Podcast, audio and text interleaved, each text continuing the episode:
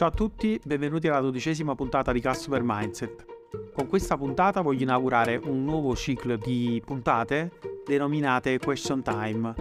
Oggi in particolare voglio rispondere a una domanda fatta da un allievo ILAS. ILAS è una bellissima scuola di Napoli eh, presso la quale insegno da diversi anni nell'ambito del Master Social Media Marketing e in particolare mi occupo di Google Ads, il programma pubblicitario di Google. Eh, mi trovate pure in Louis Business School a Roma, nella major di social media data per la misurazione dei dati di navigazione. La domanda è: avendo un e-commerce di gioielli, volendo utilizzare Google Ads con campagne di testo, mi conviene portare traffico alle pagine di prodotto o alle pagine di categoria? E come impatta la SEO di un e-commerce? Sono José Compagnone, sono un antropologo digitale e ho scritto il libro Customer Mindset disponibile su Amazon per aiutare professionisti come me, ma anche gli imprenditori, a capire come ragionano i clienti quando devono scegliere un prodotto o un servizio.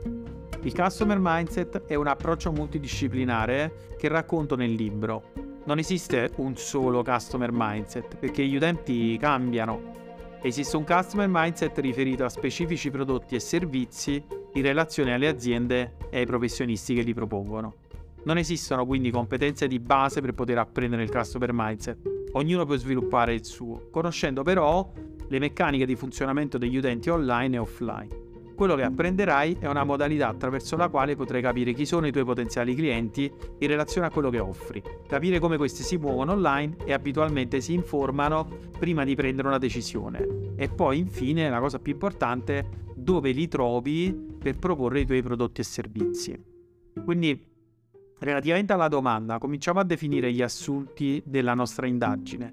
Il primo punto è definire il principio di unitarietà dell'utente. L'utente è uno, quando si confronta con le informazioni che trova online si realizza un collegamento appunto uno a uno. Quindi l'utente fruisce di quelle informazioni una sola volta ogni volta che si collega. Questo significa che non bisogna aumentare troppo il carico cognitivo con eccessive call to action, quindi con eccessivi elementi perché lo possono distrarre e portare fuori strada, ma dobbiamo capire che quando l'utente si confronta con un contenuto c'è appunto un allineamento uno a uno. Secondo punto, l'utente è uno solo e preferisce determinati mezzi che si trasformano poi in sorgenti di traffico, cioè ogni utente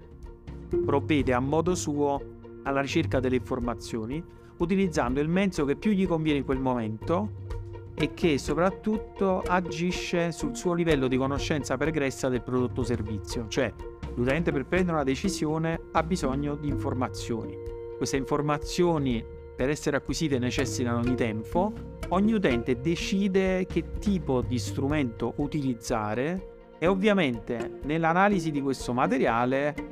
inciderà moltissimo la sua capacità del ricordo, la capacità pregressa e tutte le informazioni acquisite già. Quindi se io sostanzialmente ho già sperimentato un determinato di, pro- di prodotto offline, l'ho provato, l'ho testato, quando arriverò sul web sarò già, tra virgolette, carico di informazioni e andrò a cercare solo informazioni di completamento che chiuderanno il cerchio, mi consentiranno di avere tutti gli elementi a disposizione per poter prendere una decisione e infine io deciderò se comprare quell'oggetto oppure non comprarlo. Indipendente dalle sorgenti di traffico, l'utente si relazionerà con gli elementi di una pagina specifica.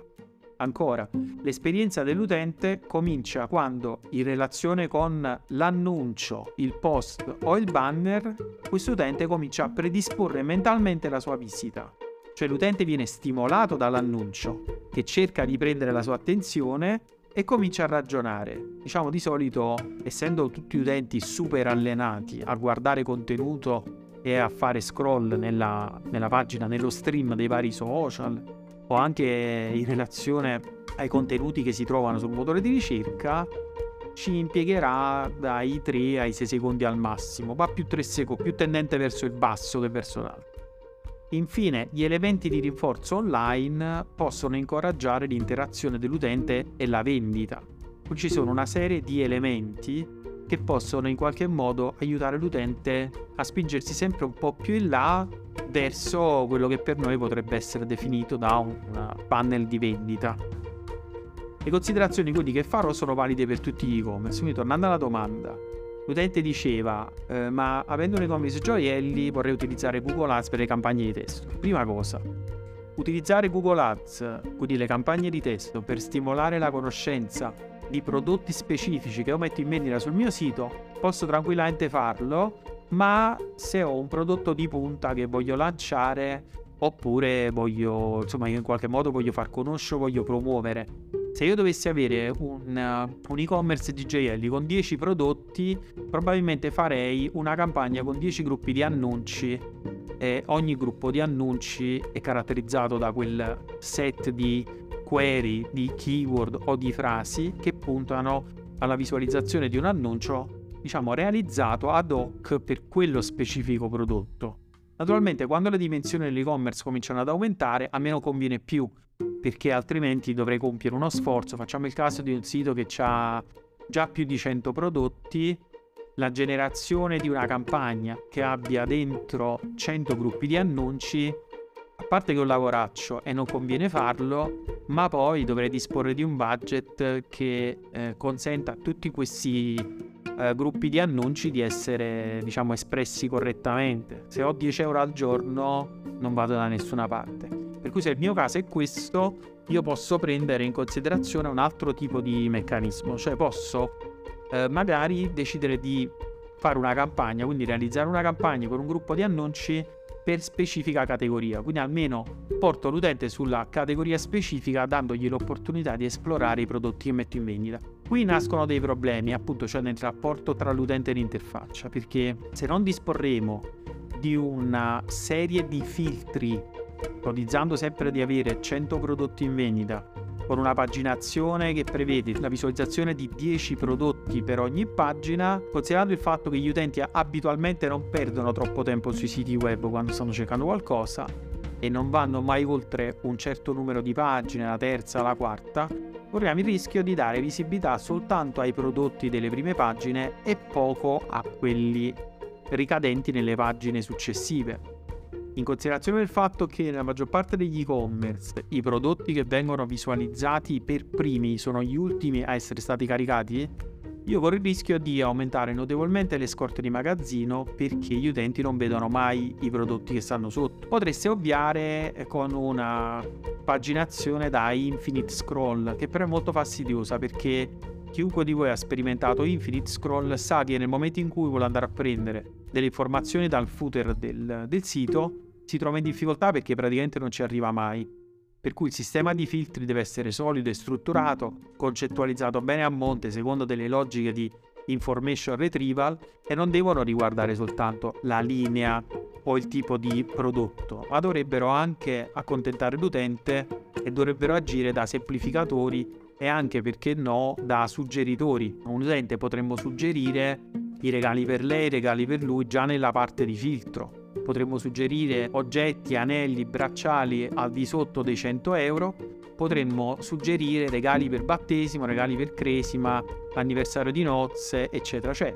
offrendo già nel pannello dei filtri delle occasioni di utilizzo, offrendo così all'utente, oltre a poter diciamo filtrare i prodotti per materiale, per tipologia di oro, oro rosa, oro giallo, oro bianco, argento, quindi caratteristiche intrinseche di prodotto, quindi di materia prima, cioè materiale, potremmo offrire così una serie di occasioni che darebbero inevitabilmente l'opportunità all'utente di muoversi più agevolmente all'interno di questa pagina. A partire dalla parte di Infinite Scroll mi vengono anche in mente delle, delle cose ricadenti nella seconda domanda dell'utente, cioè come impatta la SEO in un e-commerce. Diciamo che generalmente la SEO di pagina di categoria va bene, però già quando comincia ad avere le paginazioni, in forza al fatto che la maggior parte del CMS crea delle pagine aggiungendo un appendice subito dopo la, la query, no? Quindi l'indirizzo è lo stesso, la categoria è quella, però poi ti mette pagina 1, pagina 2, pagina 3 sono pagine dinamiche, quindi su quelle non puoi fare SEO e questo potrebbe essere più un problema. Avere l'infinite scroll mi tutela, diciamo, generalmente da, da questo tipo di, di, meccanismo. In ogni caso, anche qui, quando approcci a una lavorazione SEO di un sito di grandi dimensioni, fare la SEO di mille schede di prodotto è un'opera titanica, quindi si preferisce cominciare a fare una SEO basata sulle pagine di categoria e poi guidata dall'analisi dei dati di Google Analytics 4 se si utilizza quello, si potrebbe dare priorità alle schede dei prodotti più venduti, in modo che si fa una SEO eh, action selettiva e poi un po' alla volta perché richiede molto tempo. Quando parti con un e-commerce a zero, allora il problema non si pone perché così come l'attività richiederà tempo per caricare i prodotti uno a uno, a questo punto, nel mentre che si carica il prodotto con una foto rinominata correttamente, con i corretti attributi alt, con il nome foto esplicito, titoli e descrizioni, a quel punto si coglie l'occasione per mettere a punto pure meta tag title e description